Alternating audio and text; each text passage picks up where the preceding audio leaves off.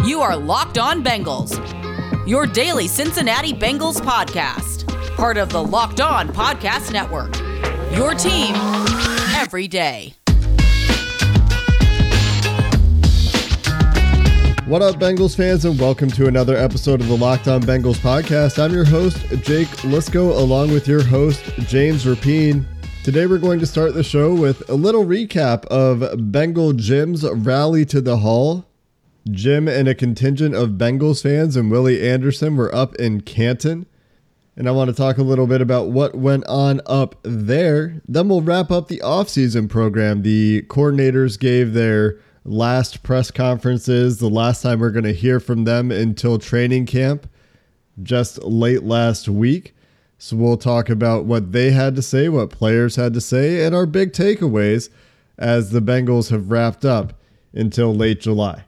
Today's episode is brought to you by RockAuto.com. Amazing selection, reliably low prices, all the parts your car will ever need. Visit RockAuto.com and let them know that Locked On sent you. James, let's get started by talking about the Bengals rally to the Hall that Bengal Jim and many other Bengals fans participated in. Went up to Canton. There was a special Bengals exhibit up there. They visited Massillon and, and Paul Brown's house, the, the house that Paul Brown, Brown built, I should say. But the focus for me, certainly there's a lot of conversation about Ken Riley, Ken Anderson, but the guy that was there with them was Willie Anderson. And the coolest thing I saw was there were a few videos made for these guys, and one of them was from the the Bengals UK podcast group. Those guys made a cool video in support of Ken Riley, Ken Anderson, and Willie Anderson. But Michael Strahan made a little video of just Mike Strahan talking into a camera about how good Willie Anderson was really stumping for Willie a little bit, talking about his pass blocking, talking about his run blocking prowess, talking about his times going up against Willie, and it made Willie emotional. Willie was was moved, and there's a good video or, or photo on Bengal Jim's timeline showing Willie's reaction. When you have Hall of Famers stumping for Willie Anderson, that's heartwarming to see as a Bengals fan. Absolutely. I mean, the whole event was awesome. I thought it was amazing that Willie Anderson could be there in person. And shout out to Bengal Jim for getting these guys to speak about Bengals greats, right? Getting Michael Strahan, who's probably the biggest, you know, like had has had carved out such a, a Hall of Fame post football career, right? And and obviously we know what he did on the football field and won a Super Bowl with the Giants and it uh, having him in in his brand back Willie Anderson is huge. But they had some other Hall of Famers too, back Ken Riley and and back Ken Anderson, and and that's that's what I keep coming back to is I can't believe the the support he was able to to generate, and it wasn't just him, and he'd be the first to tell you that, and him as in Bengal Jim. But uh, I agree with you though, having Michael Strahan talk about it and getting Willie Anderson up there just such a, a huge thing and, and, awesome for the hundreds of Bengals fans that were up there in Canton.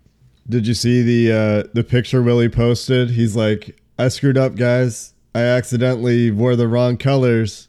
in Cincinnati, he was walking out of I think his hotel wherever he was with the with the yellow shirt and black shorts. He's like, I had to go back and change. I'm glad he caught himself. Right, that would have been uh, that'd have been a little rough as he poses with fans in Steelers Steelers colors. he did he did wear an orange shirt, of course, for the actual event. There's a ton of good pictures out there.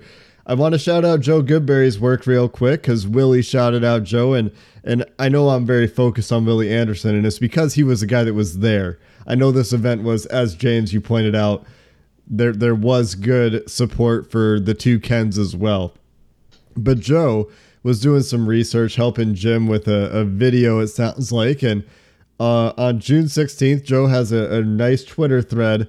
And his conclusion from that thread is that not only is, is Willie Anderson a, a deserving Hall of Famer, but or, or, you know one of the best right tackles of his time, whatever it is. Joe's conclusion, the last tweet, is forget his generation. Willie Anderson is the best right tackle in modern football history. And and what he did to back it up is he went and looked for the the honors that Hall of Fame candidates typically have. So for example, he had three straight first team all pros in an era when the only people getting first team all pro that played tackle were left tackles. And how rare is that? He asks. How rare is it for a right tackle to be a three time, three straight time first team All Pro? The answer was the last one before Willie was Dan Dierdorf in the 1970s. Ron Yary and Rayfield Wright also in the 70s. All three of those guys in the Hall of Fame, and it hasn't been done since Willie Anderson did it. No one's done it since Willie Anderson played at right tackle to be named a three straight time first team All Pro player. And it goes beyond that, too. If you look at All Pro and Pro Bowl honors during Anderson's career, for example, just talking about that All Pro thing, 95 All Pro tackles while Willie played, 84 of them were left tackles. 84 out of 95 all pro tackles in Willie Anderson's career were left tackles. That's a crazy bias. And yes, at the time, maybe better tackles were playing left tackle. But as Willie's pointed out many times, he's faced a lot of the top guys in the game at right tackle. Only eight of those all pro tackles were right tackles. He was great. I mean, it's that simple. He was great. And that's the part that hopefully events like this can fix is Willie Anderson, absolutely. Hopefully he uh, it gets into the Pro Football Hall of Fame. Ken Riley, Ken Anderson, but hopefully the Bengals, and it isn't just the Bengals. You're right. There is some right tackle bias there, but hopefully the events like this and the Ring of Honor and things like that and success on the field in general can help change the perception enough to to where Jonah Williams, if he ends up having a Hall of Fame career, isn't going through the same trouble, right? Or it, name that player X that they draft in 2023 that puts up Hall of Fame numbers, or Ja'Marr Chase, if he puts up Hall of Fame numbers, doesn't struggle to get into the Hall of Fame when his career is said and done. And that that's the part of it. Like Willie is had to go through it right a bit. Ken Anderson even longer, Ken Riley as well, and you just hope that they can get it right moving forward. But yeah, you're not going to hear any debate from me about uh, you know, Big Willie getting into the Hall of Fame, and uh, that's the the downside, I think, especially to those lost 90s years and early 2000s. And I'm not saying Willie wasn't great after that, right, on that 05 team and stuff. Uh, even in Baltimore for his lone year, I think he was uh, a very productive player. But the point is, it gets lost in the conversation, that lost decade of sorts, and it uh, it impacts things. So hopefully, he uh, he gets in and, and Michael Strahan, his voice. I, I really can't think. Let me ask you this: Do you think there's a better player, voice wise, platform wise, to endorse Willie Anderson than, than a guy like Michael Strahan, given what he's done not only on the football field but off of it? No, I mean the the guys played against each other. Michael Strahan is a Hall of Famer, one of the best to ever do what he did. And and Willie pointed out Warren Sapp is another guy that said Willie Anderson's one of the best to ever do it. I mean, those are two of the best defensive linemen to ever play in the NFL. And both of them have supported Willie Anderson's candidacy for the Hall of Fame. So, you know, maybe we're closer on this than we think, James. Maybe this is going to happen when when you have players like that and and you're getting this kind of recognition and you know, coaches talking about Willie's greatness and some of the stats they have. Strahan really stressing that 16 sacks and 13 years. I mean, that's that's nuts. Will, Willie's pass blocking record fantastic and obviously blocked for some of the most prolific rushing games in Bengals history. So hopefully we're close. Do you think we're close? Oh, I I hope so. The optimistic side of me says yes. At the same time, I I want to see it, and it's one of those believe it when you see it. And yeah, I, I certainly hope that we're talking about Bengals and Canton, and I'm going up there uh, to to cover uh, you know a Hall of Fame induction ceremony in the near future because that would be a lot of fun. Let's just see some biases get thrown out of this Hall of Fame selection process. Too many Steelers, too many Raiders, too many Cowboys, not enough Bengals. That that's where I'm at. Coming up next, James, let's wrap up the offseason program as the Bengals, well, they're not back until late July. BetOnline is the fastest and easiest way to bet on all your sports action. The NBA playoffs in full swing. Down goes Brooklyn. Can the Bucks make it all the way to the NBA finals? You can bet on that and all of the NBA action in one spot. betonline.ag. Plus baseball season in full swing. You got the NHL, MMA, plenty to get into at betonline.ag. Plus, if you want to bet on the Bengals future, you can do that as well. So head to the website or use your mobile device to sign up today at betonline.ag and receive a 50% welcome bonus on your first deposit with promo code locked on. Again, promo code locked on will get you a 50% welcome bonus on your first deposit at betonline.ag. BetOnline, your online sportsbook experts. The biggest and most obvious takeaway from the Bengals offseason program Joe Burrow participating. You remember when before OTAs started, James, and we talked about, hey, do you think Joe Burrow is going to do anything? Remember that conversation? Yeah. And, and here we are a month later, and I would say he participated, right? right. It's it's crazy to think about because a month ago, if you would have said, "All right, what is the best case scenario for OTAs and minicamp?" From a Joe Burrow perspective. And what, by the way, the Bengals' best case scenario is Joe Burrow's best case scenario because they're hand in hand.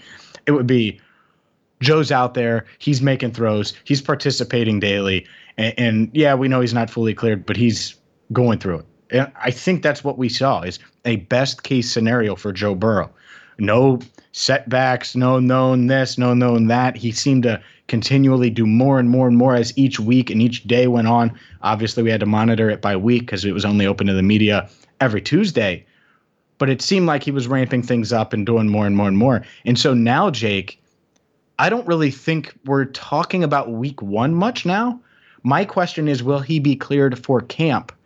And I think if I had to put betonline.ag odds on it, they would be more in favor of him being cleared for camp and cleared for contact ahead of training camp than the the other side of things, which I wouldn't have said a month ago. You think that he's so so you you're saying that you think that it's more likely that he's cleared than not or it's just more likely way. than it was before? No, I feel like he's more likely than not going to be cleared for camp. Like I think he is trending in that direction. That doesn't mean he's going to play in the preseason and do a, a, a crap ton of stuff on day one of camp, you know, and have guys you know near him leg wise. Like they may take their own precautions. But yeah, if I had to guess right now, and it's a guess, I'm not talking to Joe Burrow behind the scenes. Let me make that very clear. I would bet that he's probably cleared for camp. Fully cleared. You're saying fully cleared. Yes. Okay, so the Bengals players coaches will probably be back for camp in about one month.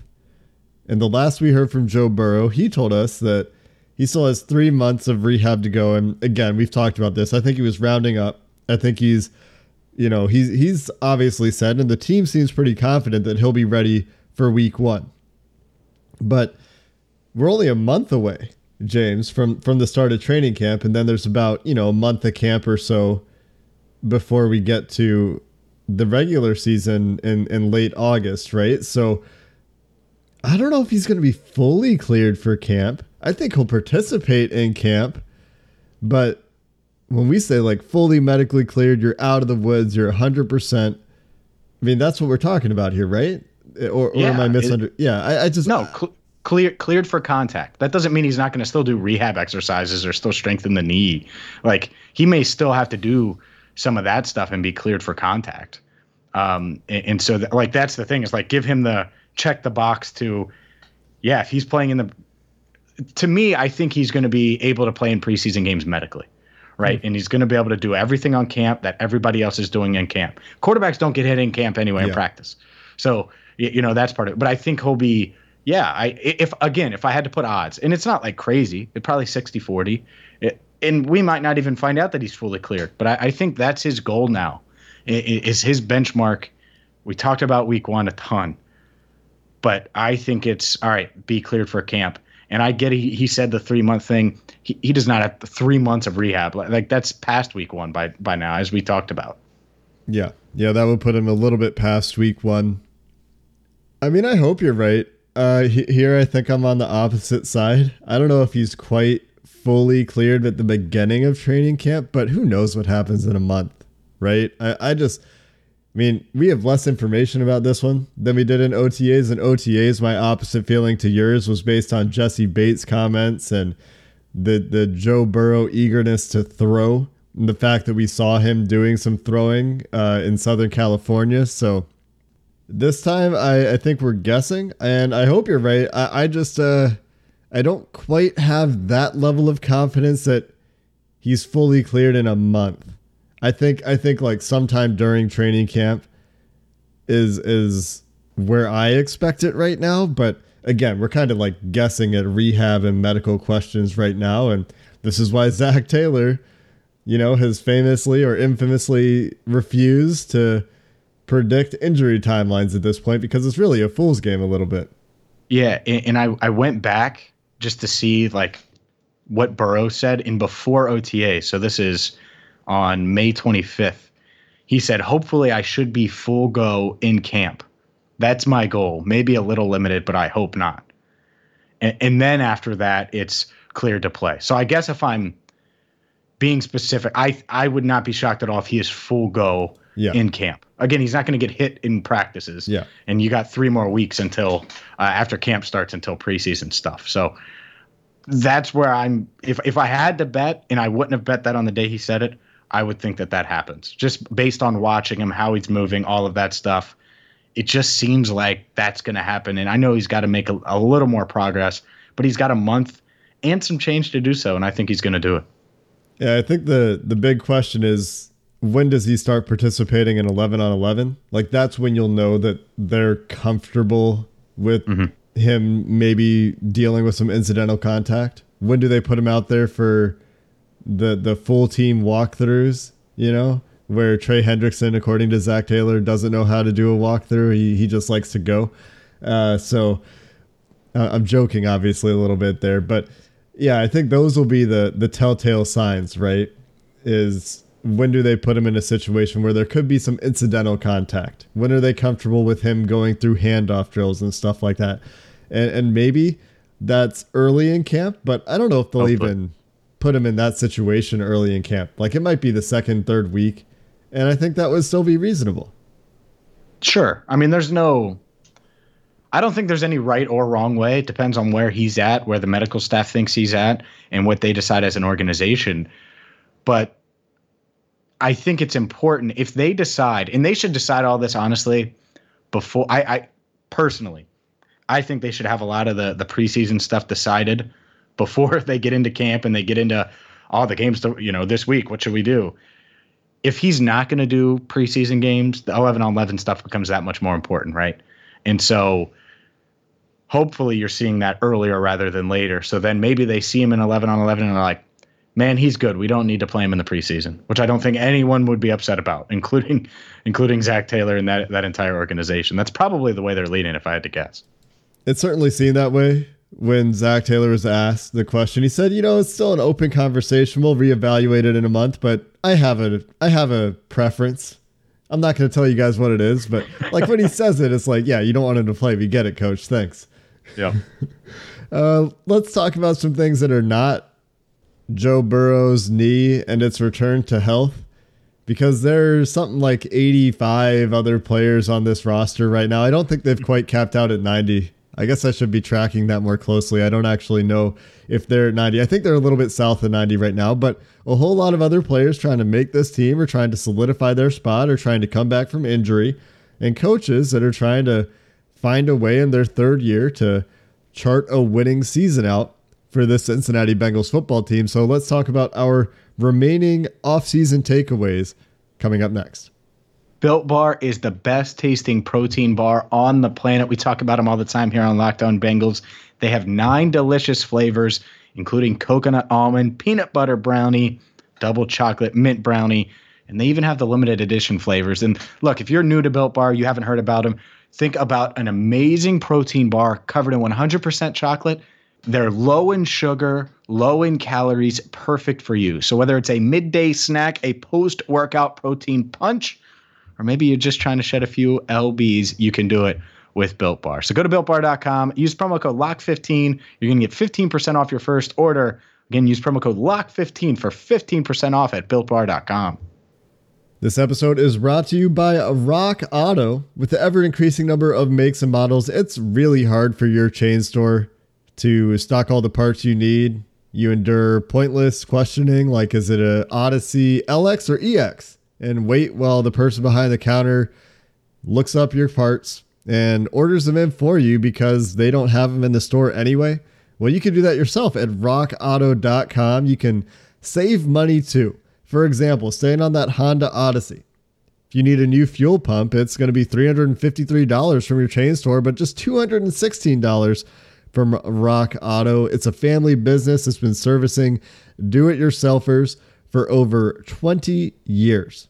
So go check out those reliably low prices on their extremely easy to use website. Everything from brake parts to motor oil and tail lamps. Go check them out right now at rockauto.com. See all the parts available for your car or truck right locked on in their How Did You Hear About Us box so they know we sent you. Amazing selection, reliably low prices, all the parts your car will ever need at rockauto.com. Jake, we talk a lot about Joe Burrow and Ja'Marr Chase and the Bengals offense on this podcast, but let's flip sides. Let's talk about Lou Anarumo, the Bengals defense, and what is very much a prove it year. They've spent a lot of money on that side of the ball over the past two off seasons, obviously focused on replenishing the defensive line in the draft. And one guy, and I, I think a lot of Bengals fans think about linebacker maybe a little bit more than we do, but one guy that the Bengals are banking on to take a bunch of steps forward this year is Logan Wilson, the third round pick from Wyoming in 2020. And so far, so good in that department. Lou Anarumo last week praising Logan Wilson on his communication. He said, for a young guy, when you think about it, he missed the games he missed last year. He didn't have an offseason, didn't have a spring, and he's done very well. And he continues to communicate at a lot a high level. Also mentioned that Germaine Pratt has communicated better, and uh, both of those guys are trying to get everyone else in the right position. So who knows? But I know there's a lot of questions about linebacker when we do our, our weekend mailbag, and there are fans that are thinking about linebacker because you look at that depth chart, and it certainly is like, ooh, bunch of unproven young guys. But uh, two that stood out one guy in Pratt, who I think is a huge question mark after his year two, and then a guy in Wilson, who I think a lot of people are banking on and hoping that takes a big step forward. Did you know that Logan Wilson is about two months younger than Germaine Pratt? I knew they were probably close in age. He's 24 now, right, Wilson? Wilson turns 25 in July. July 8th, he'll be 25. Germaine Pratt just turned 25 in May. So about two months apart. And Germaine Pratt has a couple years of NFL experience there. And this is why when they drafted Logan Wilson last year, one of the things I talked about with him coming from Wyoming, big jump in competition level for an older prospect coming out. Played his rookie season at 24 years old. He's been 24 since last July. So obviously played his rookie season at 24. Same age Germaine Pratt played last year in his second season. So both of these guys have, I, I guess, still some youth on their side, right? But when you come into the league a little bit older, especially the way Logan Wilson did, you need to see that year two leap. So communicating is one thing that's great and and getting guys in the same spot, displaying that command of the defense, that understanding of what's going on around you, being that on-field coach, that's an important role for a defense. And if these guys can do that or are becoming more comfortable doing that and understanding what Lou Anarumo wants, that is an important step. But equally important and, and perhaps even more important actually, and something that we we won't really see until they actually start playing football is are they processing information quickly enough? Right? Are they doing their jobs properly on plays? Do they have the eye discipline? Do they do they have that ability to quickly process their keys at the speed of the NFL game and and do their job, right? Both guys have enough athleticism to be solid NFL linebackers, and that's all they really need to be. But a lot of that's going to come down to how do they react in game situations, and that's really what both guys still need to prove. And Logan Wilson had those flashes I think more flashes than Germaine Pratt did. So that's why Bengals fans are probably a little bit higher there. But when we talk about linebackers, the Bengals are only going to have two on the field. And it might be these two guys a lot of the time. You might see Akeem Davis Gaither more as a sub package role. And if it's these two guys, there's a lot riding on him, right? Because the depth behind them, as we've discussed, is is not terribly impressive. No, it's not. And the other part of this is is how bad linebacker has been, and so they invest multiple day two picks on the position in back to back drafts. Three of their seven draft selections in the 2020 draft. Like you need to see the fruits of that investment start to to pay off a bit and blossom here. And that doesn't mean that I'm saying Logan Wilson has to be a Pro Bowler or Germaine Pratt has to be the best linebacker in the AFC North or anything like that for either guy. But can they be competent? Right? Because what I need to see from Logan Wilson is a guy who, yeah, he can make those plays, but he can be consistent enough to where you know what you're going to get, play in, play out. And that's kind of where I think Lou is at with this entire defense. We talked to him uh, about the cornerback room too, and Trae Waynes, another guy who comes in with expectations different because he it's more expectations based on his contract. But I said, hey, look, what do you need from Trae Waynes this year? And he said consistency. And I think that's the thing that bothered them a lot about a guy like uh, William Jackson III that really has hurt them defensively over the past couple of years. And that includes Lou Anarumo. So we'll see if he can be consistent as a coach if this defense can be consistent. But that that's certainly something, uh, a word that they're going to use a ton, I think, when training camp opens up and we're talking to them about their goals and what they want these guys to be and develop into. And this is why I wanted to talk about the defense today because it's such a mystery. You got this entirely new cornerback unit, including Trae Waynes. And you've got this entirely new defensive line rotation with Hendrickson and Ossai and I guess you do have the the return of DJ Reader and the return of of Sam Hubbard, but you look at every level of this defense. The only thing that's going to look the same, and I know the NFL has a lot of changes year over year everywhere, but the only thing that's going to look con- the same from a high level contributor perspective on this defense is the safeties. And yeah, I know that the linebacker unit is going to be a lot of the same guys too. Only Josh Bynes is left, but the linebackers were just just some guys out there last year anyway. And so we're looking for a step there. We talked about the linebackers. And outside of the linebacker play, we're looking at a big mystery, James. And and there's a lot of optimism around a lot of the new players they've brought in and the fact that these players have apparently bought in to what Lou Anarumo is selling and and this is true of the whole team, not just the defense, but this is perhaps if, if Joe Burrow weren't hurt, and I've said this before, this would be the story of the offseason, I think. You know, Ja'Marr Chase, first overall pick that, that you make in the draft, the, fir- the first round pick you make in the draft is always going to be a story. The offensive line, always going to be a story, but the offensive line will be less of a story if Burrow didn't get hurt.